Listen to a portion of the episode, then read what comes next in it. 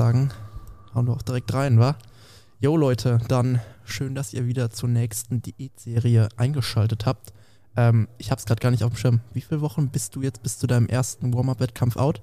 Acht Wochen. Acht Wochen. Ja, nice. Ist ja schon bald. Also in zwei Monaten, ey. Das geht jetzt richtig schnell. Time flies. Ja, auf jeden Fall. Ja, bei mir sind es ja 29 Wochen. Ähm, ist noch ein bisschen hin bis dahin, aber ich glaube trotzdem, dass das jetzt auch schneller geht, als, als man jetzt man vielleicht denkt. Ähm, ja, wie geht's dir denn so bisher? Acht Wochen out jetzt?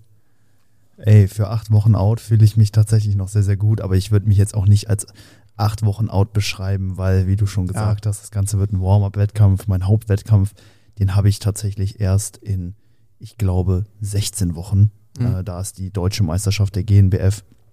Und zwischendrin habe ich auch noch mal ein paar Wettkämpfe, aber ähm, ja, also man, die, die Form ist noch nicht entsprechend für acht Wochen out, aber ähm, da hat sich wirklich in den letzten Wochen noch mal einiges getan. Ich bin ja auch umgezogen mhm. und ja, fühle mich dort, also jetzt in der neuen Wohnung, extrem wohl. Mir geht es echt gut da und ich merke auch, wie sich das so ein bisschen auf, oder nicht ein bisschen, sondern wirklich sehr stark auf den Diäterfolg so ein bisschen auswirkt. Mhm. Weight of Loss war echt sehr, sehr solide in, in, in letzter Zeit. Habe echt nochmal gut an Gewicht verloren, jetzt auch in den letzten Wochen echt ja, knappes Kilo pro Woche abgeworfen. Also mhm. allein jetzt in der letzten Woche irgendwie 1,6 Kilo. Ich habe ja, hab ja in der letzten Episode auch erzählt, dass es ähm, ja mit dem Umzug alles so ein bisschen stressig war und ja, ich sag mal, jetzt gab es halt immer nur noch so Kleinigkeiten zu tun. Dann wurde hier nochmal was angeliefert, packt man das aus, baut das auf und das war dann nicht mehr so viel auf einmal und ey, das hat mir echt, ja, äh, ja, gut getan jetzt in den letzten Wochen. Wir schlafen jetzt auch seit knapp sieben Tagen in der Wohnung. Ich muss mhm. sagen, ich penne auch richtig, richtig gut da, weil ähm, das Schlafzimmer ist komplett also das kann ich wirklich komplett abdunkeln. Also mhm. Wir haben Rollladen. Wenn du die runterfährst, dann ist es da wirklich stockduster. Und das hatte ich halt vorher nicht.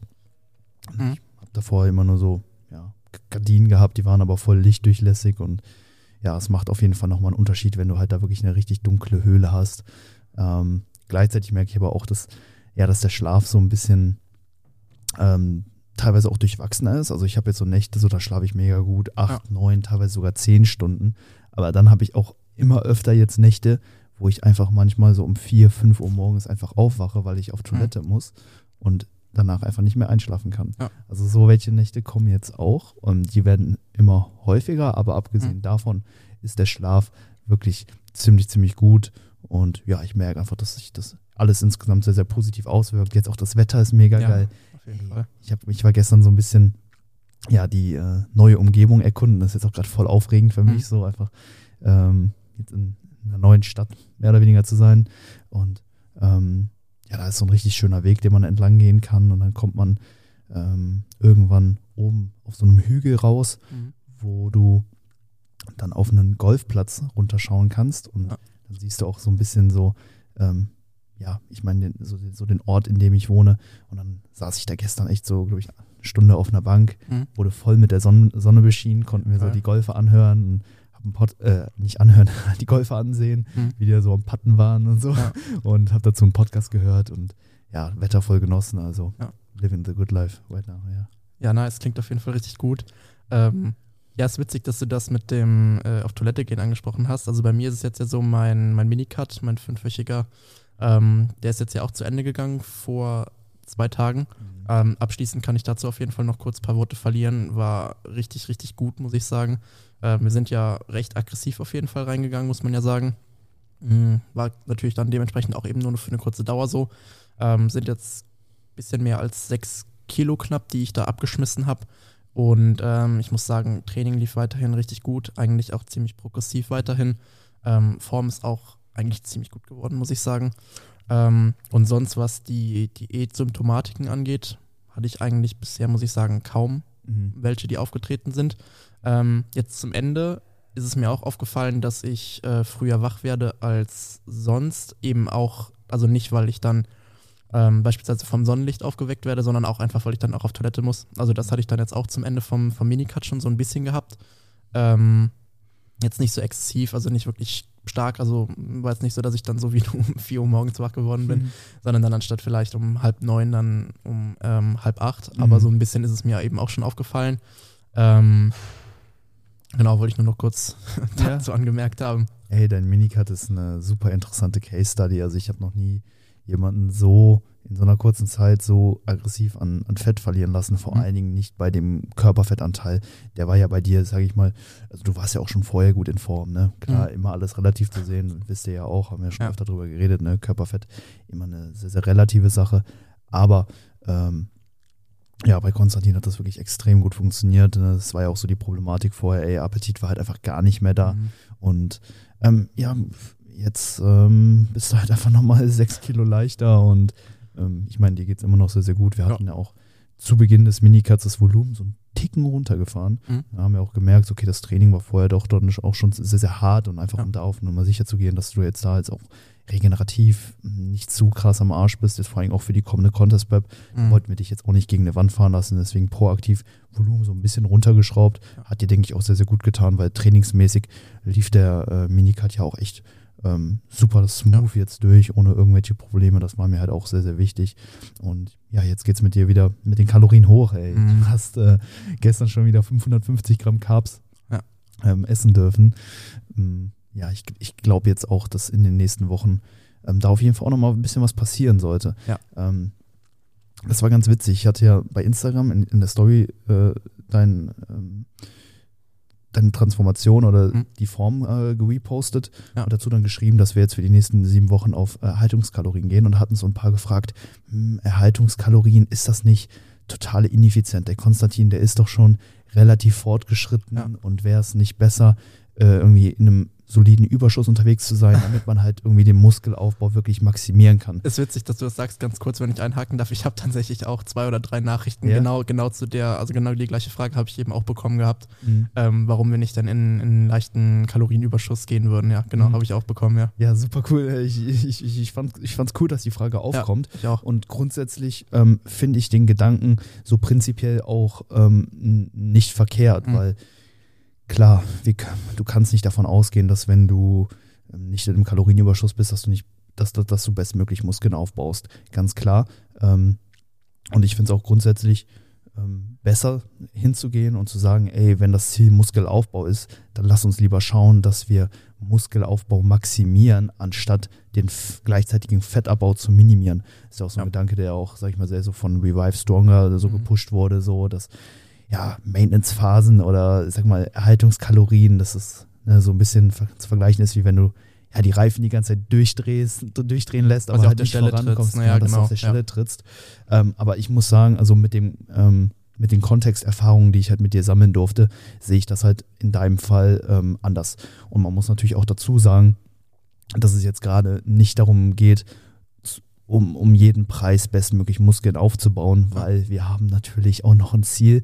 Ne? In 29 Wochen soll es für dich auf äh, genau. die Wettkampfbühne gehen. Das heißt, das hier ist jetzt kein, keine Phase, wo wir sagen können, ähm, es interessiert uns nicht, wie viel Fett du jetzt zulegst. Mhm. Und ähm, ne? wir haben ja schon gesagt, das mit dem Körperfettanteil ist relativ. Ähm, ich denke, ja, Körper, ähm, für Konstantin ist der Körperfettanteil moderat. Also auch wenn er jetzt vielleicht für einen anderen wirklich richtig lean erscheinen mag, ja. du kommst ja persönlich damit sehr, sehr gut ja, eben auch noch definitiv. zurecht. Und ähm, du hast jetzt keine krassen Diätsymptome zum Ende der Diät. Also denke ich, dass du in einer sehr, sehr guten Ausgangslage bist, um jetzt Muskeln aufzubauen. Ja. Vor allen Dingen, wenn wir dir jetzt wieder mehr Energie zuführen. Ob wir jetzt in einem, Kalori in einem 200er Überschuss oder bei Erhaltungskalorien sind das, das macht den Braten jetzt nicht mehr so fett, aber der Kontrast wird enorm hoch sein, weil du kommst aus einer Phase, wo du durchschnittlich 2200 gegessen hast. Ne? Und jetzt, wo sind, wo sind wir jetzt? 3,5 im 3, Schnitt. 5, das ja. sind 1300 Kalorien mehr. Diesen Unterschied wird er merken und dementsprechend auch im Training deutlich besser performen, ähm, einen deutlich höheren Muskelaufbaureiz widersetzen und das alleine wird dafür sorgen, dass wir in eine Prote positive Proteinbilanz kommen. Also ähm, schauen wir schon, ich sage mal, dass wir jetzt in dieser Phase tendenziell eher auf Maintenance-Kalorien abzielen. Wenn es ein leichter Überschuss wird, so be it. Ich habe auf jeden Fall auch ähm, in deinem Diätverlaufsplan, sag ich mal, so ein bisschen einkalkuliert, mhm. dass du jetzt auch wieder ein bisschen zunehmen wirst. Ich meine, ja. das ist ja unvermeidlich. Ähm, Maintenance-Kalorien bedeutet ja auch nicht, dass dein Gewicht ähm, komplett konstant Ja, bleibt. eben. Wenn du aus einem Defizit, zum Beispiel aus einem, aus einem, Min aus, aus einem aggressiven Minicut rauskommst und die Kalorien erhöhst, dann wirst du zwangsläufig auch erstmal wieder an Gewicht zunehmen.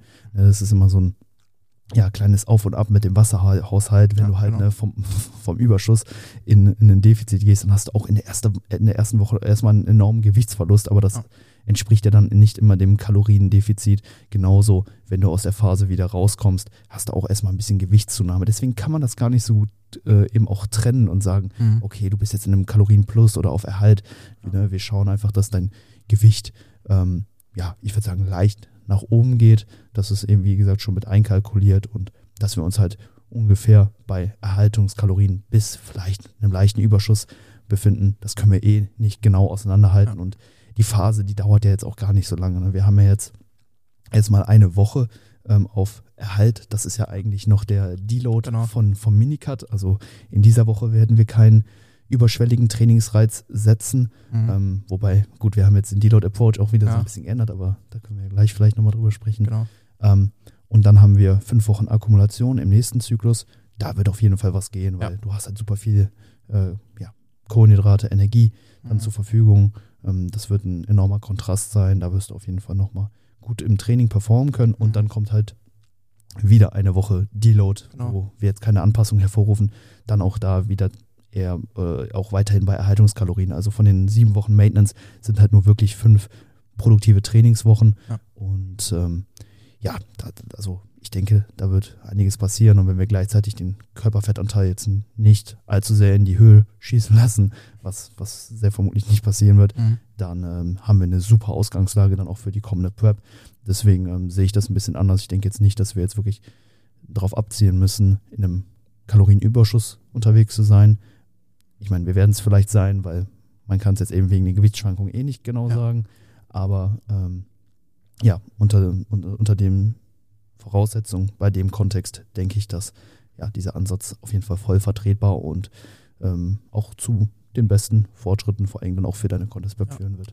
Ja, genau, also den Leuten, denen ich auch quasi geantwortet hatte, ähm, dem, da bin ich eigentlich auf die, also habe ich es eigentlich ähnlich erklärt wie du. Ähm, ich habe quasi auch erklärt, dass man sich die Phase jetzt auch nicht ähm, jetzt quasi komplett isoliert anschauen kann. Mhm. Also darf eigentlich auch nicht, sondern man muss halt immer auch gucken, was passiert, da, also was ist davor passiert, aus, aus welcher Situation kommst du quasi, in welcher Situation willst du dann danach im Prinzip nach dieser Phase dann im Prinzip auch wieder rein. Ähm, ich meine, dadurch, dass die Contest Prep jetzt allein schon im, im Nachhinein nach diesen sieben Wochen dann ansteht, mh, wäre ein leichter Kalorienüberschuss, also ein geplanter Kalorienüberschuss, ähm, jetzt vielleicht auch nicht die optimalste Idee, weil das einfach bedeuten würde, dass halt eben ein gewisser Prozentsatz an Körperfett halt auch wieder dazukommen würde.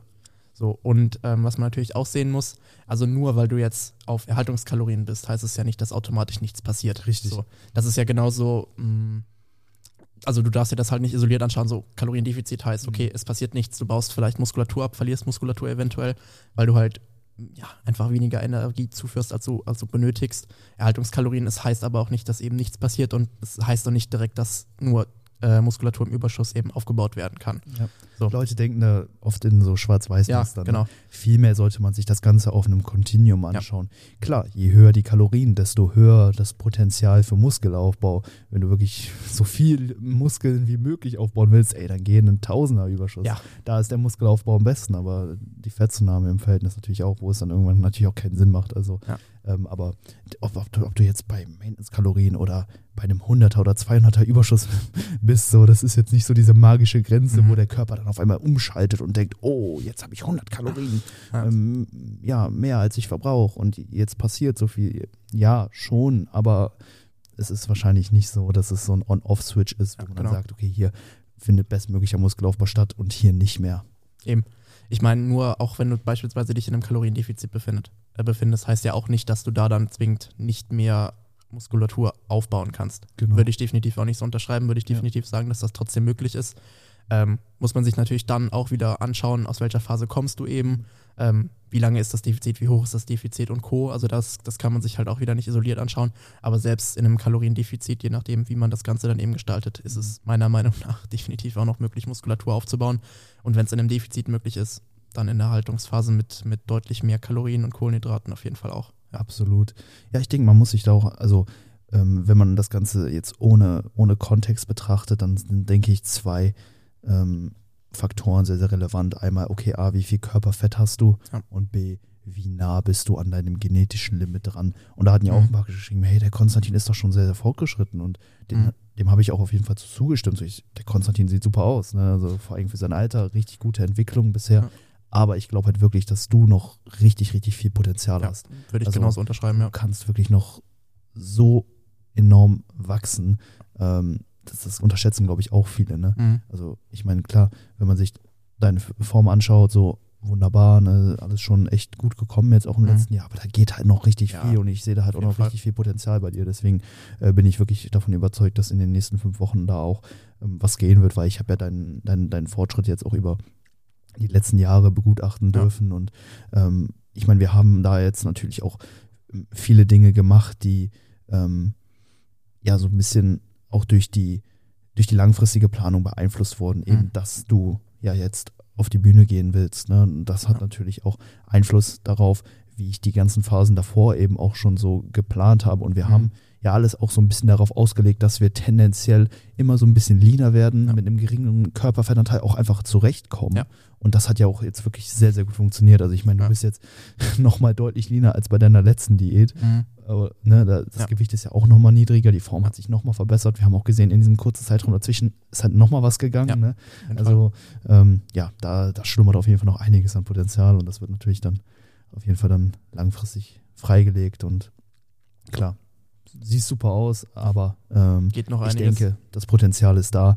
Von daher ähm, auch mit Erhaltungskalorien wird da, wird da was gehen jetzt in den nächsten Wochen. Ja, definitiv. Ähm, du hast ja eben noch den, den anderen Deload-Approach angesprochen. Ich weiß nicht, wollen wir vielleicht kurz noch drüber sprechen, wie du das Ganze jetzt gestaltet hast, beziehungsweise was so deine, deine Devise hinter dem Ganzen ist? Ja, gerne. Ähm, genau, was haben wir jetzt gemacht beim Konstantin? Ähm, wir haben die Herangehensweise im Deload ein bisschen anders gestaltet. Klar, im Deload, ähm, Hauptziel ist es natürlich, Ermüdung zu reduzieren, gleichzeitig die Fitnesscharakteristik gut, so gut es geht zu erhalten. Klar, du könntest auch eine Woche einfach gar nicht trainieren. In dem Ja. Fall würdest du aber ja, vielleicht ein paar Anpassungen verlieren oder auch einfach äh, neuronal ähm, nicht mehr so effizient dann im, im neuen Mesozyklus direkt am, am Start sein. So Ja. jeder kennt es, wenn man halt mal eine Woche nicht trainiert, sondern fallen die Lifts in der ersten Trainingswoche meist ein bisschen schwer. Also man muss, es muss sich so ein bisschen die Waage halten. Mhm. Und ähm, was, was wir jetzt ähm, angehen, ist, ähm, dass wir den Trainingsstress ungefähr um 50 Prozent kürzen. Ähm, ich denke, ja, das machen auch viele, ne? Sätze halbieren oder gegebenenfalls Intensität halbieren. Man kann natürlich über viele Regler den Mhm. Trainingsstress so ein bisschen steuern. Und Genau. wir machen das aber diesmal nur über die Anzahl der Einheiten. Also anstatt sechsmal pro Woche trainieren wir dreimal. Und lassen die Einheiten aber komplett unverändert. Wir trainieren mit den gleichen Reps im Reserve, mit den gleichen Satzanzahlen weiter. Das heißt, durch die einzelne Einheit rufen wir trotzdem immer noch einen Muskelaufbereiz hervor. Also ne, wir gehen in die Einheit, machen die ganz normal und wir werden dann von dieser Einheit wachsen. Ja. Aber diese Muskelaufbereize, die kommen dann halt nicht so häufig, nicht so hochfrequent wie in normalen Trainingsphasen, Ja. sondern wir haben dann einfach nochmal mehr Rest-Days dazwischen. Und ich glaube, dieser Approach ist sehr, sehr gut, um ja, zum einen Ermüdung zu reduzieren, ganz Mhm. klar. Der Trainingsstress ist um 50 Prozent Ja. reduziert. Du hast ähm, nach jeder Einheit mindestens einen Rest-Day, was auch super entspannt ist. Ne? Trainierst, machst Pause, gegebenenfalls kannst du noch einen zweiten Rest-Day einschieben. Da hast du Ja, vier, genau. vier Pausentage dann in, in, dem- in den sieben Tagen. Und wir haben auch weiterhin das Gefühl, was, was Wirksames im Training zu machen. Ne? Ganz oft ähm, geht man halt hin und Leute denken dann, okay, jetzt ist der Deload, jetzt, jetzt muss ich äh, Trainingsstress kürzen, ich gehe mal hin und, und mache mal nur 50 Prozent vom Arbeitsgewicht oder Ja, so. Und genau. dann ist das halt voll die, so ein bisschen Bewegungstherapie und man, ja, man macht eigentlich kaum was Wirksames. So. Mhm. Man geht halt wirklich nur durch die Bewegung, aber ein, konkretes Signal schickt man dem Körper damit jetzt nicht. Ne?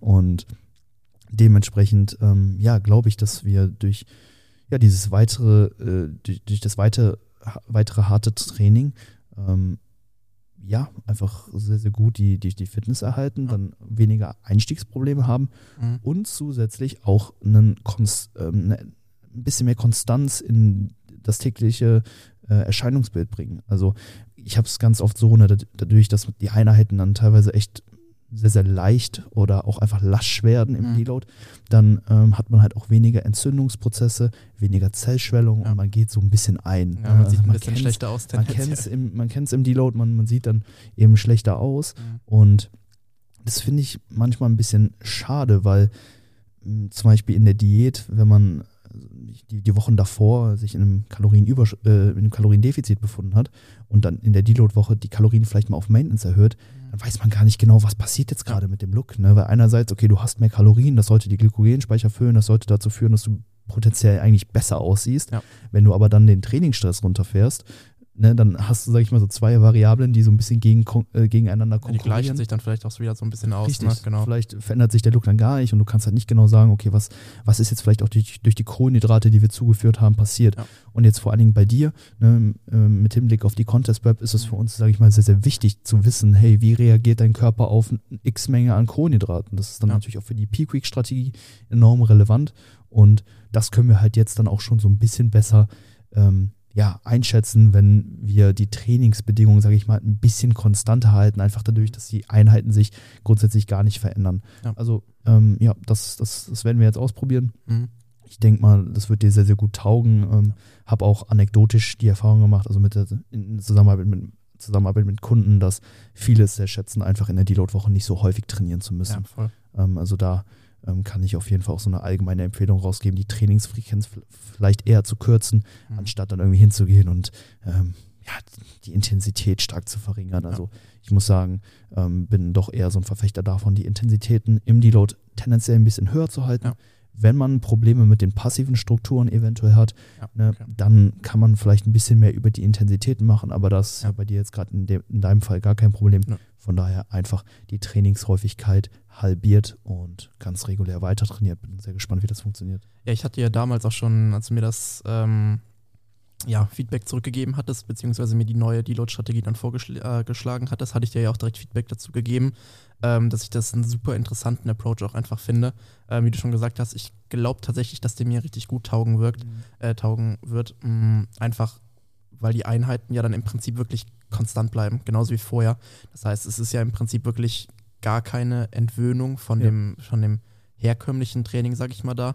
Ähm, denke mal, dass das dann in dem, in dem, in Anführungszeichen, Wiedereinstieg dann, wenn, wenn der neue Mesozyklus dann auch wieder beginnt, ähm, dass mir das auch deutlich leichter fallen wird, weil das ist ja zum Beispiel auch so das Problem, wenn man dann die Intensität in Form von dem Arbeitsgewicht zum Beispiel relativ stark reduziert im Deload, dann kann ja der Einstieg halt relativ schwer fallen. Mhm. So, das ist halt, das ist halt so ein Problem, was dabei zum Beispiel auftritt. Und das sollte dabei ja überhaupt nicht der Fall sein, weil die Einheit ist ja im Prinzip genau gleich wie im, im Block davor und im Prinzip genau gleich wie, wie der neue Block dann eben auch startet. Ähm, deswegen finde ich, finde ich auf jeden Fall einen richtig coolen Ansatz und ähm, ja, ich freue mich auf jeden Fall, den jetzt auch mal austesten zu können. Ähm, Glaube aber auch wirklich, dass der, dass der mir relativ gut zusagen wird. Ja. Mhm. Ja, man muss auch dazu sagen, ähm, dass dein Trainingsvolumen oder dein Trainingsstress im Laufe des Minicuts jetzt auch mehr oder weniger eigentlich komplett konstant geblieben ist. Ja. Ich glaube, wir haben da ja überhaupt nichts angepasst. Mhm. Wir sind damit konnten mit, mit einem, ich würde sagen, in Anführungszeichen statischen Volumen ja. ähm, irgendwo durch den Zyklus gegangen. Und ja, das, das ist natürlich auch so eine Sache, ne? wenn Ja, du halt klar. natürlich von, vom Anfang bis zum Ende des Zyklus immer sukzessiv mehr machst, Ja. dann brauchst du vielleicht am Ende des Deloads, je nachdem, wie du die letzten Trainingswochen gestaltest, Mhm. vielleicht auch, ähm, auch psychologisch einfach ähm, ein bisschen mehr Abstand von diesem harten Training. Ich meine, für dich ne, ändert sich jetzt in der Hinsicht auch ähm, psychisch vielleicht nicht so viel. Du weißt, ey, stehen jetzt drei Einheiten Ja. in der Woche an und die sind alle hart. ja, genau. Äh, das sind reguläre Einheiten. Ähm, wir haben dich halt auch ähm, jetzt in den letzten Trainingswochen nicht irgendwie nochmal ähm, just for the sake of it irgendwie gepusht. Mhm. Ne, das machen ja auch, sag ich mal, viele, die wissen, ey, in zwei Wochen Deload jetzt nochmal ja, schön, all in. all in ne, alles Reps in Reserve null und Ja. Trainingsvolumen hoch. Das, das mag natürlich in gewissen Szenarien auf jeden Fall Sinn machen, keine Frage. Ja. Aber wenn man sich dann da vielleicht auch einfach nur ähm, ja, des Pushens halber in den letzten Wochen nochmal pusht, dann braucht man Mhm. vielleicht auch in, äh, in der Deload-Woche manchmal so einen anderen Ansatz, ne, Ja. der dann auch vielleicht auch zu mehr psychi psychischer Regeneration führt. In Mhm. deinem Fall ähm, gleichbleibende Trainingsbedingungen ermöglichen da, ja, sage ich mal, auch einfach mehr Konstanz, zum Beispiel auch dann eben in der, in der Deload-Woche, in deinem Mhm. Fall jetzt auf jeden Fall ähm, eine gute Möglichkeit. Das muss man halt dann immer so ein bisschen Case by Case schauen. Das ist, ist halt super witzig so. Ja. Wenn, wenn, du halt da, ja, so jetzt wie ich, viele, sag ich mal, Beispiele hast, wo du es halt mhm. halt immer unterschiedlich auch ähm, dann so ein bisschen gestalten ja, kannst. Ja, auf jeden Fall. Ja, sweet. Ähm, wir hatten ja noch die eine größere Frage von der letzten Folge, die yes. wir uns ja extra aufgespart hatten, ähm, damit wir da ein bisschen ausführlicher drauf eingehen können. Ich würde sagen, ich kram die eben einmal kurz raus. Gerne. War ja eine größere Frage, die aus mehreren kleinen Fragen bestanden hat. Ähm, ich weiß nicht, wollen wir vielleicht erstmal so den, den ersten Teil vorlesen ja. und dann quasi beantworten und dann den, den zweiten Teil danach machen? Ja, gerne. Okay. Ähm, ich lese die Frage einfach nochmal kurz vor von Max Windhagen. Ähm, wie gesagt, ich finde es eine super interessante Frage, weil es auch einfach relativ vielseitig ist und einfach relativ viel abdeckt, auch einfach. Ähm, genau, Intensitätstechniken. Wann haltet ihr den Einsatz von Intensitäten, äh, Intensitätstechniken für sinnvoll? Inwiefern spielen Übungsauswahl, Übungssequenz und Zeitpunkt des Mesozyklus in die Entschei Entscheidungsfindung ein? Ähm, ich weiß nicht, soll ich mal anfangen? Gerne, ja, let's go. Okay, ähm, wann haltet ihr den Einsatz für sinnvoll? Ähm, ich würde sagen, man könnte Intensitätstechniken auf jeden Fall verwenden, wenn man beispielsweise nicht besonders viel Zeit an gewissen Tagen für die Einheiten aufbringen kann, ähm, weil es einem, einem, einfach einem ermöglicht, in relativ kurzer Zeit relativ viel qualitatives Volumen anzuhäufen. Ähm, das wäre zum Beispiel eine Möglichkeit oder generell, wenn man einfach jetzt eine, eine relativ stressige Phase hat und beispielsweise statt sechsmal in der Woche nur viermal die Woche trainieren kann und anstatt seinen gewohnten zwei Stunden meinetwegen vielleicht eine bis anderthalb, mhm. dann kann das auf jeden Fall eine, eine sinnige Sache sein, um einfach ähm, ein bisschen zeitsparender zu arbeiten und trotzdem sein Volumen aber reinzubekommen. Ähm, dann, was die Übungsauswahl angeht, würde ich auf jeden Fall sagen, ähm, ich würde eher Isolationsübungen bevorzugen mhm. für Intensitätstechniken anstatt Compounds. Ähm, weil wenn man sich jetzt beispielsweise mal eine rauspickt und ich würde mir jetzt einfach mal Myo-Raps rauspicken als Intensitätstechnik, kann man bei Eingelenksübungen bzw. bei Isolationsübungen relativ einfach anwenden. Bei Mehrgelenksübungen, wie jetzt beispielsweise der Kniebeug, ist es halt relativ schwierig, weil im Prinzip du müsstest das Gewicht äh, ja wieder ins Rack reinlegen. Dann je nachdem, welche Grenze man sich bei den Myo-Raps eben setzt, jetzt vielleicht drei bis fünf Atemzüge. Mhm. Ähm, müsste man das Gewicht eben wieder erneut rausracken, dann wieder drei bis fünf Wiederholungen oder je nachdem, welche Grenze man sich da eben setzt, wieder ausführen, wieder racken und das Ganze dann wiederholen. Das ist halt relativ kompliziert und wahrscheinlich auch nicht so sinnig, einfach weil da natürlich auch noch so die Stabilitätskomponente mit dazu kommt. Das fällt bei den meisten Eingelenksübungen, vor allem wenn man es jetzt beispielsweise an einer Maschine ausführt, ähm, zum Beispiel weg. Also ich würde jetzt zum Beispiel ähm, als Beispiel eine, eine Preacher-Curl-Maschine nehmen. Da kannst du das halt super easy machen. Da setzt du das Gewicht ab, atmest drei bis fünf Mal tief durch, machst dann nochmal drei bis fünf Wiederholungen, setzt wieder ab und wiederholst das, dann, das Ganze dann einfach, bis du dann deine, deine vorgegebene Wiederholungsrange eben nicht mehr, nicht mehr erreichen kannst. Ähm, genau, das würde ich da auf jeden Fall zu sagen.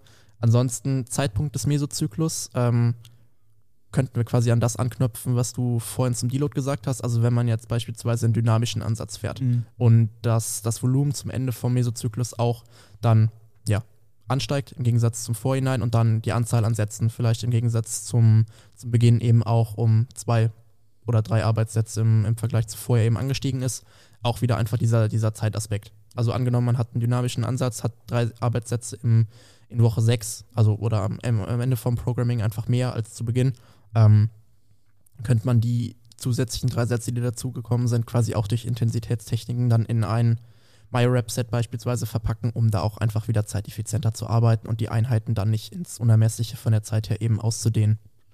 Genau. Ähm, das wären erstmal so ja, meine Gedanken Punkte dazu. Auf jeden Fall. Nee, stimme ich dir absolut zu. Ähm, was du gesagt hast, klar, Myo oder generell Intensitätstechniken sind ein super Tool, um einfach so ein bisschen zeiteffizienter ähm, einen hochwertigen Stimulus auf die Muskelfasern zu bringen, ganz klar. Mhm. Ähm, Setup, was du gesagt hast, auch sehr, sehr entscheidend. Ne? Also die Übung mhm. sollte jetzt kein Setup benötigen, äh, kein Setup haben, was äh, super viel Zeit in Anspruch nimmt. Ne? Zum Beispiel das Wacken äh, von, von einer Langhantel, ja. das kann halt schon eine Limitation irgendwo darstellen, um potenziell Myo-Webs äh, zu machen oder sowas. Ne? Mhm.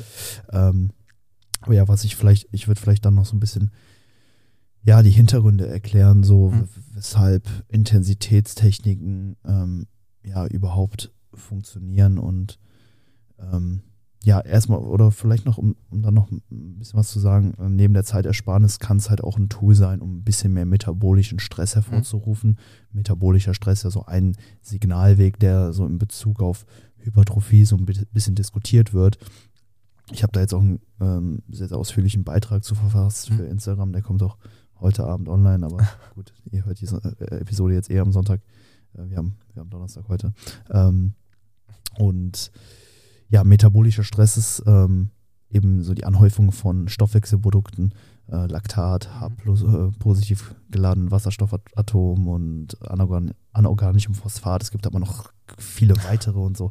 Ähm, aber ja, diese lagern sich eben im Blut an und sorgen dafür, dass ja der Sauerstoff ähm, oder, das, das, oder werden durch einen Sauerstoffmangel hervorgerufen. Also wenn du zum Beispiel jetzt einen Arbeitssatz machst ähm, und du trainierst, dann ähm, wird der Sauerstoff relativ schnell aus, äh, aufgebraucht mhm. und es kommt dann eben zum sauerstoffarmen Milieu und das begünstigt halt eben auch nochmal die Anhäufung von Laktat. Also je länger eine Belastung anhält, ähm, desto höher eben auch diese Akkumulation von Stoffwechselprodukten und je kürzer die Pausenzeit, also zwischen Übung oder auch zwischen Wiederholung, ja.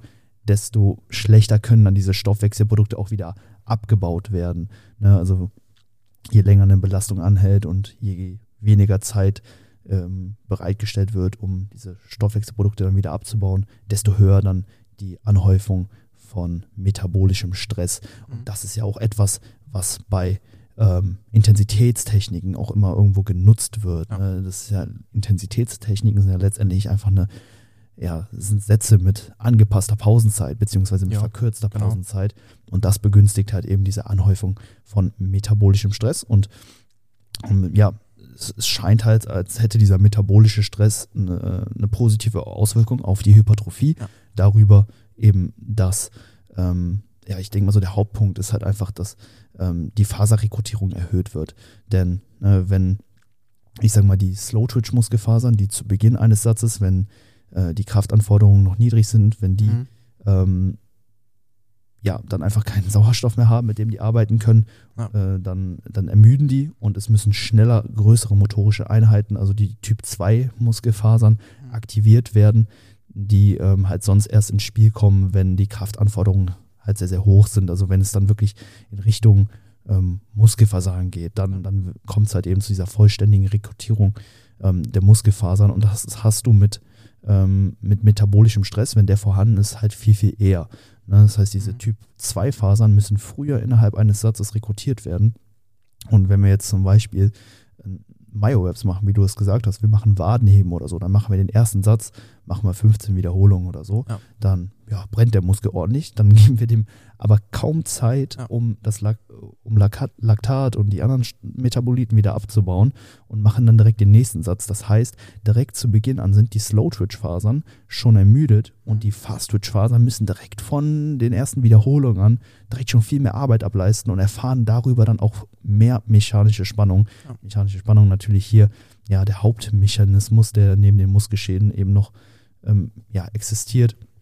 Und ähm, ja, darüber kann man ne, im Endeffekt dann auch wieder einfach einen sehr, sehr ja, zeiteffizienten Stimulus einfach auf die Muskelfasern mhm. bringen, weil du dann direkt von Beginn des darauffolgenden Satzes eine fast vollständige oder eine sehr, sehr hohe Faserrekrutierung einfach hast. Ja, genau. Ähm, ja, genau, aber ähm, was dann auch so, sag ich mal, so die ähm, so das, der Takeaway auch von dem Artikel, den ich geschrieben habe, war, dass man halt auch ähm, die, diesen metabolischen Stress gar nicht so gut von, dem, äh, von der mechanischen Spannung trennen kann, mhm. weil ich gesagt habe, ne, durch, die, ähm, durch die verbesserte Faserrekrutierung kommt es halt auch einfach dazu, dass andere Fasern, also in dem Fall eher die Typ 2 Fasern, die wir möglichst erwischen wollen, dass ja. die dann halt wiederum auch mehr mechanische Spannung erfahren. Ja. Also man weiß jetzt nicht genau, ob es jetzt an diesem metabolischen Stress per se liegt oder ob der metabolische Stress ähm, zu mehr äh, zu einer höheren Faserrekrutierung führt und das dann wiederum die mechanische ja. Spannung begünstigt. Also das ist dann auch wiederum ja ein bisschen schwer zu sagen, aber mhm. metabolischer Stress hat halt auch noch ein paar ja, positive Auswirkungen auf die Proteinbilanz, eben über Zellschwellungen, die halt hervorgerufen werden. Das scheint auch ähm, ja, die Hypertrophie positiv äh, zu beeinflussen und so. Mhm. Also da gibt es dann schon auch so ein paar Rationalen, die vielleicht dafür sprechen. Also das könnte je nachdem auch ein Grund sein, weshalb man jetzt sagt, okay, man baut jetzt Intensitätstechniken vielleicht mal mit ein. Das ist, das wäre jetzt nichts, wo ich ähm, zu jedem Zeitpunkt viel Fokus drauf legen würde, weil die mechanische Spannung vermutlich doch einfach der primäre Auslöser ist und der Rest dann vielleicht dann, also Muskelschäden und Muskelschäden ist dann nochmal ein anderes Thema, aber ähm, dass metabolischer Stress vielleicht noch so eine additive Wirkung haben kann. Ja. Deswegen vielleicht mal phasenweise mit einbauen, ähm, vielleicht auch ähm, ja, mal für einen Mesozyklus mal so ein bisschen einstreuen hier und mhm. da bei Übungen, wo es sich natürlich anbietet, wie ja, du das genau. halt eben auch schon gesagt hast. Also Intensitätstechniken müssen ganz klar zur Übung äh, eben auch passen. Und ja, da bieten sich natürlich Übungen mit einer geringen äh, Stabilitätsanforderung an, also Eingelenksübungen, Training ja. an Maschinen oder sowas und Übungen, die kein ähm, aufwendiges Setup benötigen, ne? wenn du ja. dich halt wirklich jedes Mal dann irgendwie wieder auf die, auf die Bench auch legen musst, äh, ne? das, das, Setup einnehmen musst, die Brücke hältst und das, die Stange dann raushebst, all das, ne, das, das ist natürlich auch schon äh, eine Sache, die, die Ressourcen in Anspruch nimmt und ja. die möchte man sich möglichst sparen, weil es geht dann wirklich einfach nur darum, den Muskel äh, wirklich gut auszutrainieren. Mhm. Und das muss halt auch bei jeder Übung gegeben sein, ne? dass der Zielmuskel als easy zum limitierenden Faktor gemacht werden kann, dass dich nicht deine Psyche, dein kardiovaskuläres System, irgendwelche Agonisten oder so mhm. äh, ähm, ja, limitieren, sondern dass es halt immer, dass es halt wirklich eine Übung ist, wo der Zielmuskel ja doch schon ziemlich gut isoliert werden kann. Das ist halt eben so die Voraussetzung, würde ich sagen, genau. Ja, genau. Dann, zweiter Teil von der Frage.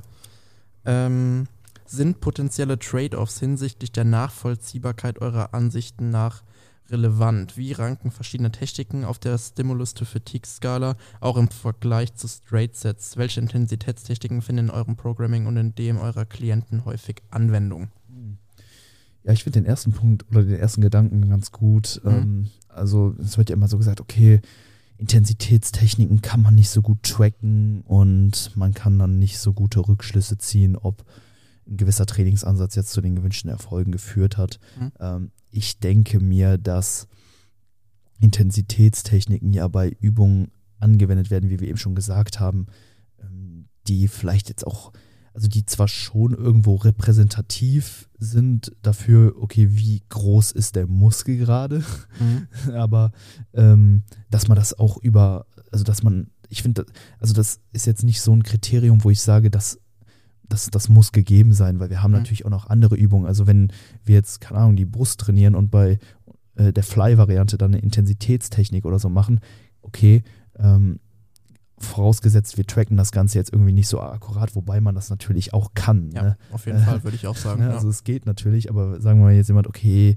ähm, ich, ich, ich halte jetzt vielleicht die Pausezeiten bei den Myowebs oder Cluster-Sets oder hast du nicht gesehen, ne? ja. vielleicht mal nicht so konstant ja, dann hast du da natürlich unterschiedliche ähm, ja, Gegebenheiten und die Performance oder die, die, Trainingsdaten sind jetzt vielleicht nicht so eindeutig, wie man es vielleicht gern hätte, aber ähm, du hast ja auch da noch andere Bewegungen ja, für, für die Brust, wo du, wo du dann sagen kannst, ey, die, die, die Brust ist gewachsen. Ich meine, das müssen wir im Umkehrschluss immer sagen. Also ich finde den Gedanken, ähm, also so ein bisschen, ja, so ein bisschen übertrieben. Also ich finde, zu viele sind echt irgendwo auch ein bisschen zu ähm, penibel, wenn es mhm. auch so ein bisschen um die, die Sammlung von Trainingsdaten geht, weil man sich halt wirklich immer so, so eine so eine hundertprozentige objektive Datensammlung so ein bisschen wünscht und ja. das einfach gar nicht gegeben ist. Ja. Ne? Also man meint dann immer, okay, ich, ich kann jetzt genau sehen, ey, die Performance, die geht jetzt von Woche zu Woche immer um eine Web hoch und das ist so ein, so ein geradliniger mhm. Prozess und ich kann das dann genau hundertprozentig sagen, wie meine Progress-Rate ist und so.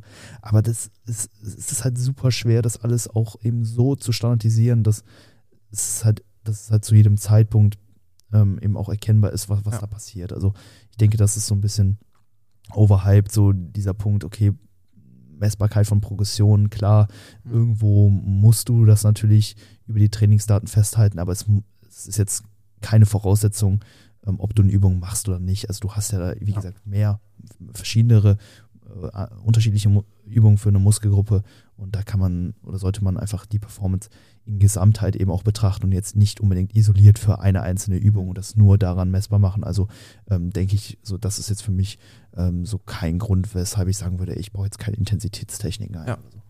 Ja, voll. Also ich finde jetzt auch, wenn man jetzt beispielsweise mal die Straight Sets gegenüber den Intensitätstechniken jetzt so ein bisschen gegenüberstellt, ähm, muss man natürlich auch einfach wieder gucken, in, in welchem Kontext wird das Ganze angewendet.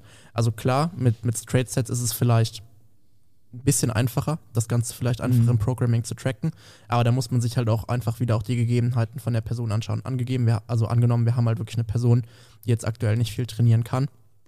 Mhm und die dann eben auf diese, diese Techniken zurückgreifen müsste, so um einfach zeiteffizient zu arbeiten. So, mh. Mm, da würde ich trotzdem einfach sagen, ähm, auch wenn es vielleicht jetzt theoretisch gesehen nicht, ähm, nicht so messbar ist, mhm. wie das mit den Straight Sets, ähm, würde ich trotzdem sagen, ähm, also würde würd ich es würd trotzdem einfach programmen, mhm. einfach mm, weil es für die Person in dem Kontext aktuell auch einfach sinnvoller ist, um das Volumen halt in dem Fall dann einfach reinzubekommen. Ja. Und auf der anderen Seite finde ich halt auch, ähm, man kann es ja schon relativ gut tracken, mhm. solange man es dann halt trotzdem auch einfach konstant lässt. Also angenommen, man, man switcht jetzt nicht jede Einheit hin und her. Mhm. Also die Einheit, Einheit mache ich dann meinetwegen fünf Straight Sets und die andere mache ich dann drei Straight Sets mhm. und dann halt eine und dann halt noch ein Mayo-Set hinterher. Ja. Ähm, also würde ich trotzdem sagen, dass solange es über den Mesozyklus einfach trotzdem konstant bleibt, dass dann ja trotzdem eine, eine Konstante dadurch gegeben ist ja. und dass man es dann trotzdem einfach relativ gut messen kann, ja. auch im Vergleich zu Straight Sets. Absolut, genau. deswegen einfach machen, ähm, sich auf ja, die Prinzipien verlassen, die zum Muskelaufbau führen. Genau. Ne? Ein paar Sätze, harte Sätze, Namen, muskulären Versagen und das, das wird dann im Umkehrschluss zur Adaption führen und ob ihr das dann in euren Trainingssheets erkennt oder nicht, ist dann eigentlich wieder so ein bisschen zweitrangig, weil ja.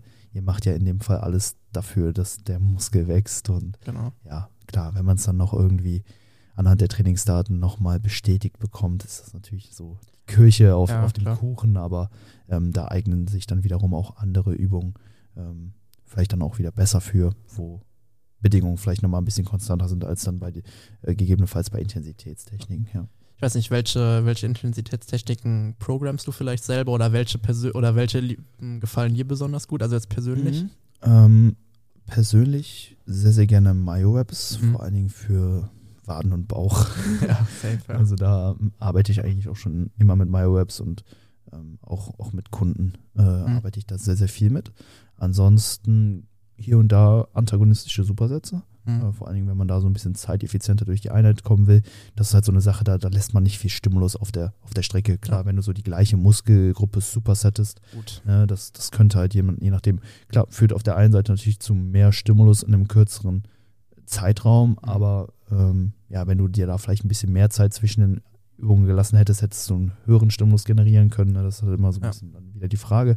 Aber das hast du halt bei antagonistischen Supersätzen super wenig. Also wenn du hingehst, äh, Bankdrücken machst, dann anstatt zwei Minuten oder, oder drei Minuten nur anderthalb Minuten pausierst, dann mhm einen Satz Rudern machst, dann nochmal anderthalb Minuten pausierst und dann ja. erst wieder deinen nächsten Satz Bankdrücken machst, dann hast du die Pausenzeit, sage ich mal, sehr, sehr effizient genutzt. Ja. Wobei du hättest ja sogar noch länger Pause, sage ich mal, mhm. lokal mhm. für die Brust in der Zeit, wo du den Rücken wieder trainierst. Also ja, genau. könntest du vielleicht hier drüber auch nochmal einen höheren Stimulus generieren, je nachdem, wie systemisch belastend dann das Rudern halt auch ak akut ist. Ne? Mhm. Je nachdem, wenn du halt da, sag ich mal, sehr, sehr, ja, äh, gut sehr, sehr sauber ruderst oder so, dann hat es vielleicht auch jetzt gar nicht so ein, sage ich mal, so, ein System, so eine große systemische Ermüdung und vielleicht kannst du mhm. darüber dann sogar noch einen effektiveren Stimulus setzen, potenziell halt. Ne?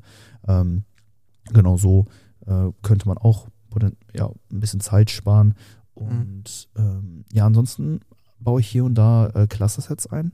Das mache ich ganz gern bei, ähm, vor allem jetzt im Home Gym, bei Athleten, die ähm, bei Klimmzügen zum Beispiel Probleme haben, mit, mhm. äh, mit, dem, mit dem eigenen Körpergewicht mehr als fünf saubere Wiederholungen mhm. zu schaffen. Okay. Kommt halt ja. auch oft dazu, wenn du einen sehr schweren Athleten hast oder die noch nicht so fortgeschritten sind oder sowas, dass äh, der Widerstand des eigenen Körpergewichts, dass der einfach zu hoch ist bei den Klimmzügen. Klar, ja. irgendwie schafft man es immer, ne, man kennt es, ja. aber hey, ähm, es geht ja nicht, da, nicht darum, irgendwie möglichst viele Klimmzüge zu machen, sondern natürlich, um die Muskelfasern bestmöglich zu stimulieren, Wachstum hervorzurufen und das sind unterschiedliche Paar Schuhe. Deswegen sage ich dann zum Beispiel anstatt, ey, mach jetzt drei Sätze mit fünf Wiederholungen, mach halt einfach, keine Ahnung, zwölf oder 15 Wiederholungen insgesamt. Ja. Wie du die machst, ist egal. Hauptsache, die sind alle technisch super. Ja. Das ist dann immer so ein bisschen die Voraussetzung. Und dann sieht das vielleicht so aus, dass im ersten Satz, dass, dass man dann drei Wiederholungen macht, kurz absetzt, nochmal zwei Wiederholungen macht, absetzt, zwei, zwei, zwei und ja. so weiter, bis man halt auf diese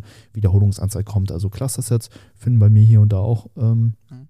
Ähm, ja, Anklang oder auch so bei äh, einer Übung wie zum Beispiel Glute Ham Raises. Mhm. Ähm, ja. Mega geile Übung, ja. äh, wo man halt gleichzeitig Hüftstreckung und äh, Kniebeugung trainieren kann. Super mhm. Übung für die Beinrückseite. Ja.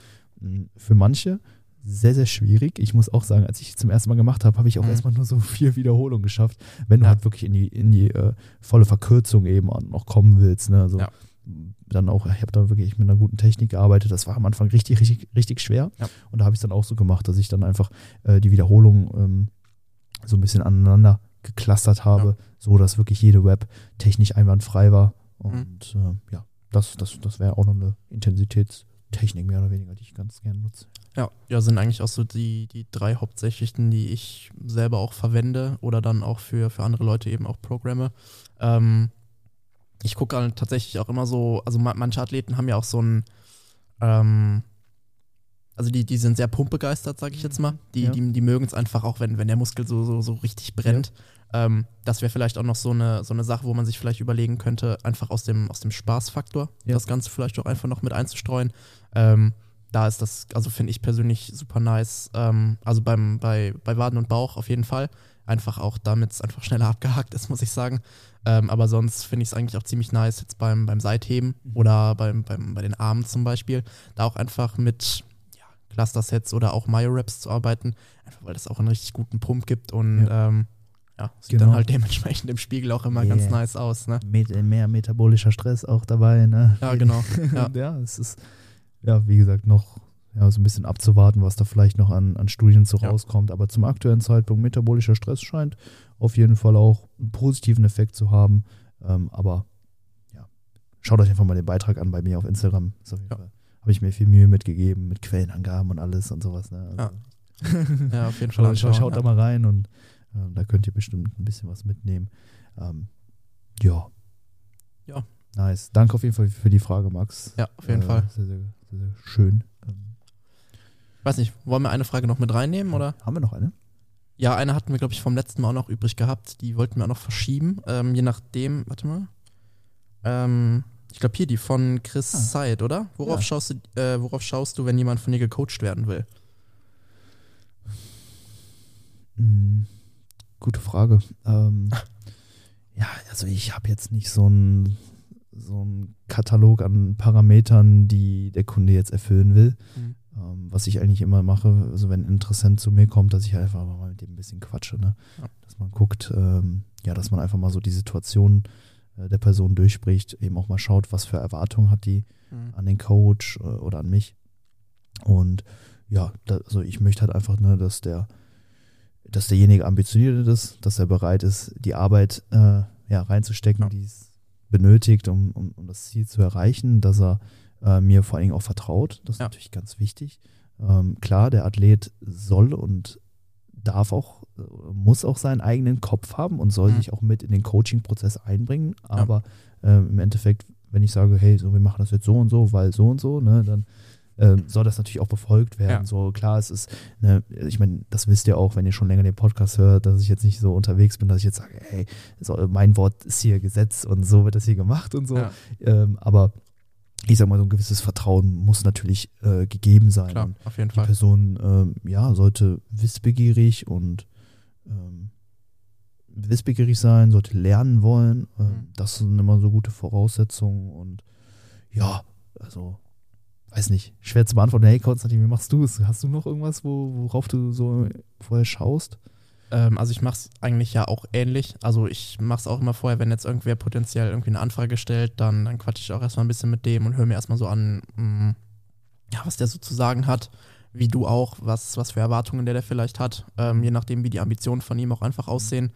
Ähm, was man natürlich sagen muss, was hilfreich ist. Es ist jetzt kein zwingendes Muss, aber wenn jetzt beispielsweise schon so ein paar, paar grundlegende Bausteine, sage ich jetzt mal, gelegt sind, also was jetzt zum Beispiel die Ausführung oh, von ja. beispielsweise Grundübungen angeht, das ist natürlich super nice, wenn derjenige, ähm, der die Anfrage stellt, die schon relativ technisch gut beherrscht, mhm. ähm, weil es halt immer ein bisschen schwierig ist, das Ganze vielleicht auch jetzt online dann komplett von, von, von Null an quasi zu vermitteln. Ja. Geht natürlich auch, ähm, ist vielleicht aber ein bisschen, bisschen schwieriger, da jetzt vielleicht konkrete, konkrete Anweisungen oder jetzt konkretes Feedback dann auch zu, zu Technik und Code zu geben.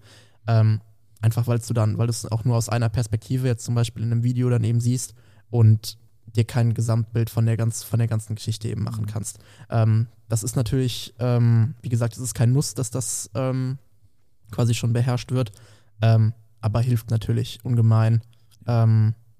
Wenn das halt ja. schon gegeben ist, sage ich jetzt mal. Klar, das ist so eine, so eine ja, gewisse Limitation halt auch eben im Online-Coaching, ja. dass du halt, ähm, ja, wo, dass du halt den Kunden halt nicht direkt von Tag 1 an die Hand nehmen kannst und sagen kannst, hey, das hier ist die Beinpresse, ne? hier trainierst du deinen Quadrizeps, so. Das geht schon, aber es ist natürlich besser, wenn du das Ganze vor Ort ja. auch machst und ähm, davon von einem Trainer eingewiesen wirst. Aber ich sag mal, jemand, der jetzt mit dem Training anfängt, ich glaube, der sucht sich auch selten dann direkt einen Online-Coach. Also ja. äh, zumindest bei mir war es jetzt noch nie so, dass jemand zu mir kam und der vorher noch nie ein Gym von innen gesehen hat. Ja. Äh, deswegen, aber da gebe ich dir natürlich vollkommen recht, so eine gewisse Basis sollte natürlich, natürlich gegeben sein. Mhm. Jemand sollte schon mal im Gym gewesen sein, trainiert haben, um dann ähm, ja auch im Online-Coaching ja, also im Online-Coaching einfach ankommen zu können. Ne? Mhm. Ähm, aber ich muss sagen, ich finde, dass das mittlerweile echt sehr, sehr gut funktioniert, die Technik über Videos ja.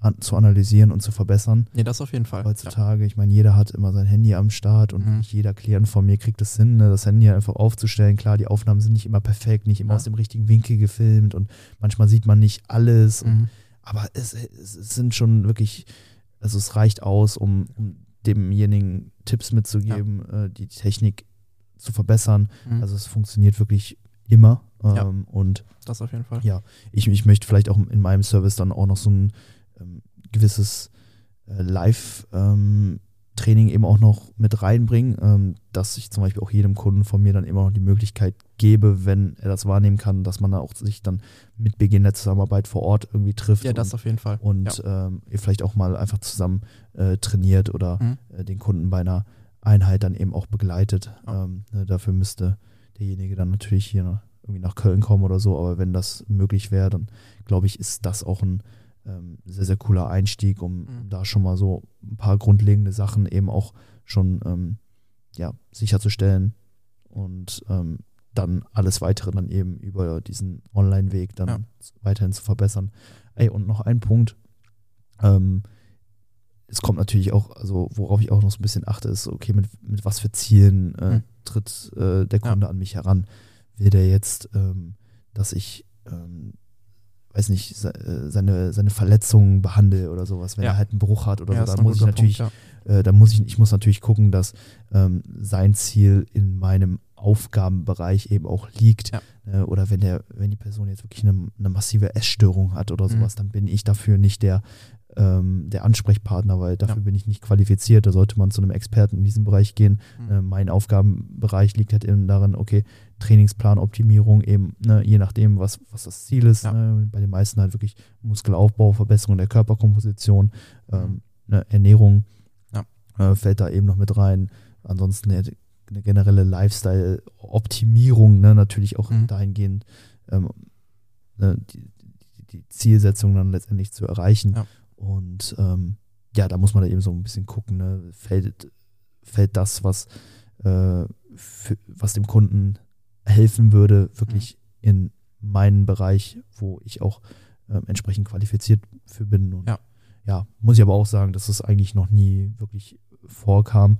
Also ich, ich habe ich hab schon Kunden gehabt mit, mit so einer gewissen Historie, mhm. so jetzt auch in Bezug, äh, Bezug auf gestörtes Essverhalten oder sowas. Ja. Aber das war dann immer alles schon so mit einem Experten ähm, abgeschlossen. Ja. Also die waren dann schon in, in Behandlung und Ähm, dementsprechend war das jetzt für mich kein, äh, keine Problemstellung, die jetzt irgendwie ähm, eine zentrale Rolle im Coaching-Prozess äh, Mhm. eingenommen hätte. Von daher äh, Ja. ja, hat das, kam das bei mir jetzt eigentlich auch noch nie vor, dass ich gesagt habe, ey, so deine Ziele, die äh, sind nicht mit äh, meinem Service irgendwie zu vereinbaren Ja. oder so.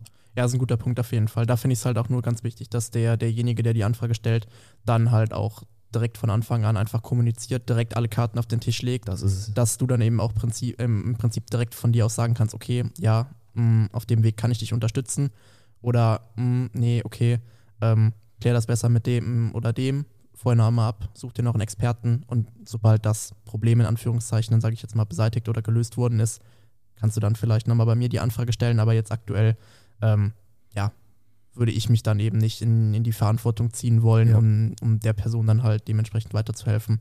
Sehr schön gesagt, ja, absolut. Karten auf den Tisch legen, offen und ehrliche Kommunikation ist, ist da das A und O. Ja.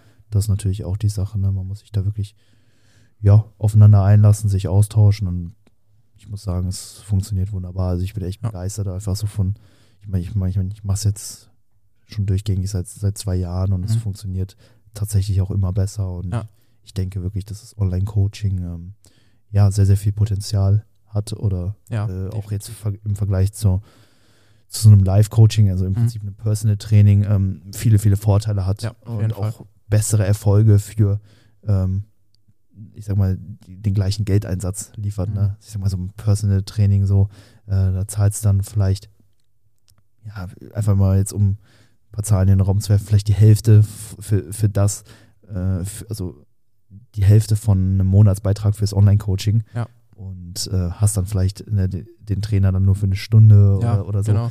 Und beim Online-Coaching hast du halt ne, immer diese ja, Kommunikation, die halt immer stattfinden kann. Genau. Wenn du eine Frage hast, kann der Klient mir schreiben, ich antworte ihm dann spätestens am Folgetag. So, das Ja. ist dann immer so, Eben. hey, ich bin viel eher erreichbar als jetzt ein Trainer, der dann irgendwie nur ein, eine Ja. Stunde die Woche dann für dich da ist und das halt Ja. wirklich zu einem ähm, sehr, sehr guten Preis. Also Ja, finde genau. ich echt, ähm, ja, ich meine, ich würde es nicht anbieten, wenn ich davon nicht überzeugt wäre, das ist natürlich auch klar, aber ich muss echt sagen, es, es funktioniert wirklich sehr, sehr gut und ähm, bin da echt zufrieden mit, wie es läuft, ja. Ja, genau. Würde ich auch so unterschreiben. Ich glaube, da sind auch einfach ganz viele auch einfach, ähm, jetzt ist mir das Wort entfallen, was ich, was ich sagen wollte. Ähm, ich glaube, genau, das, das schätzen einfach auch die meisten Kunden einfach an, an dem Online-Coaching eben. Ähm, die, die Kommunikation, die da halt einfach zustande kommt. Ähm, genau. Perfekt. Ja, wir sind fast eine Stunde in. Mhm. Wollen wir die Episode abschließen? Haben wir noch was?